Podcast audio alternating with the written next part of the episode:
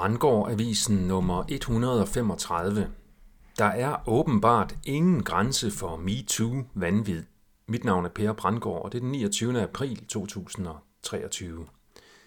Lisette Rigsgaard-sagen viser, at der åbenbart ikke er nogen grænse for, hvor vanvittig en MeToo-sag kan være.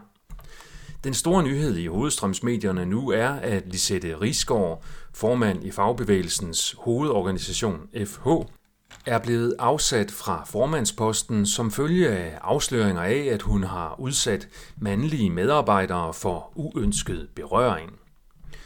Det er således kommet frem, at Lisette Risgaard har berørt en mands numse i forbindelse med et kram. Der er måske lige frem flere mænd, som Lisette Risgaard har berørt på numsen, selvom der er uenighed om, hvorvidt det var numsen eller den nedre lænd, der blev berørt af fagbossen uden forudgående skriftligt samtykke i 48 eksemplar, vel at mærke. Flere episoder er tilmed foregået på dansegulv i forbindelse med indtagelse af alkohol. De unge mænd med de stramme baller er naturligvis i dybt chok, og det er fuldt forståeligt, at de ikke var i stand til at sige fra, for det er jo umuligt, når der er et magtforhold – Medierne lærer os også, at MeToo slet ikke handler om køn, men udelukkende om magt. Og mænd har også ret til at være svage, uden evne til at sige nej. Og fysisk berøring er bare mega farligt. Vi lærer også, at magtmisbrug i Danmark kun kan handle om fysisk berøring.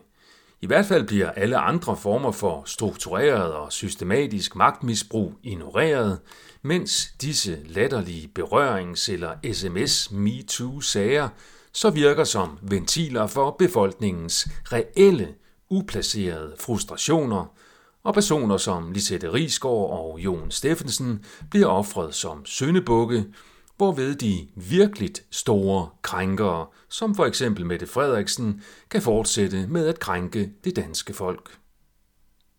Ingen hovedstrøms medier undrer sig over, at disse afsløringer kommer frem netop nu, lige før 1. maj. Ingen spørger, hvem disse voldsomme afsløringer og den relaterede opmærksomhedsflytning er til politisk gavn for. Ingen nævner Mette Frederiksen, for så kan det jo være, at den store moder bliver sur, og så ryger mediestøtten. Den slags konspiratoriske tanker kunne jeg da i hvert fald slet heller ikke finde på at tænke. Nej, nej da. Alt er præcis som hovedstrømspressen udlægger, og der er intet mere i det. Lisette Risgaard er en ond ballegramser, der har fortjent den offentlige henrettelse af sin person, som hun nu gennemgår. Spøj til side. Måske er det nu værd at undersøge, hvad Lisette Rigsgaard egentlig mener om dette og hint. Kan hun have nogle holdninger, som nogen i de dybere magtlag opfatter som trusler?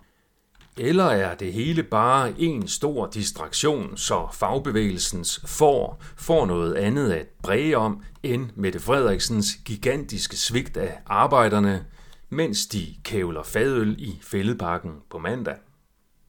Jeg ved det ikke, men nu vil jeg gå ind på strået og tale højt om den store trussel fra WHO, som medierne og det danske folk burde gå op i, i stedet for at unge vatpigmænd ikke kan finde ud af at sige fra over for ældre damer med naturlig lyst til baller.